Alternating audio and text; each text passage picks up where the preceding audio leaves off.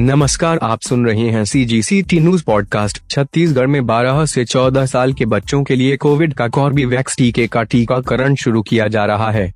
केंद्रीय स्वास्थ्य सचिव राजेश भूषण ने राज्य और केंद्र शासित प्रदेशों के साथ वर्चुअल बैठक करते हुए निर्देश दिया है 12 से 14 वर्ष के बच्चों का टीकाकरण कार्य 16 मार्च से शुरू किया जाए।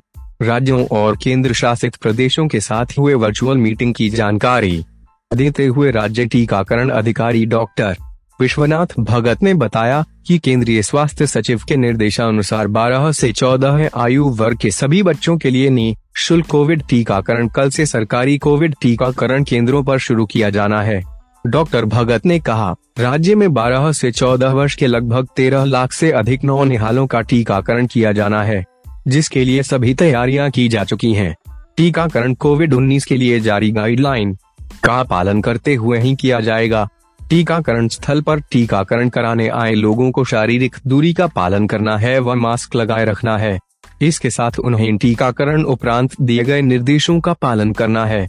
किसी भी आपात स्थिति में नजदीकी स्वास्थ्य केंद्र या मितानिन से संपर्क करना है। केंद्रीय स्वास्थ्य सचिव राजेश भूषण ने मंगलवार को यह भी कहा कि बच्चों के अलावा 16 मार्च से ही 60 साल व उससे ज़्यादा उम्र के सभी लोग प्रिकॉशनरी डोज ले सकेंगे। इससे पहले सिर्फ़ 60 साल से ज़्यादा उम्र के उन्हीं लोगों को यह डोज दी जा रही थी जिन्हें कोमोरबिडिटी यानी कोई और बीमारी है।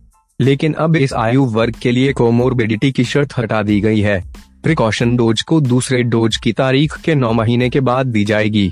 इस संबंध में विस्तृत दिशा निर्देश राज्यों और केंद्र शासित प्रदेशों को भेज दिए गए हैं। सी टी न्यूज़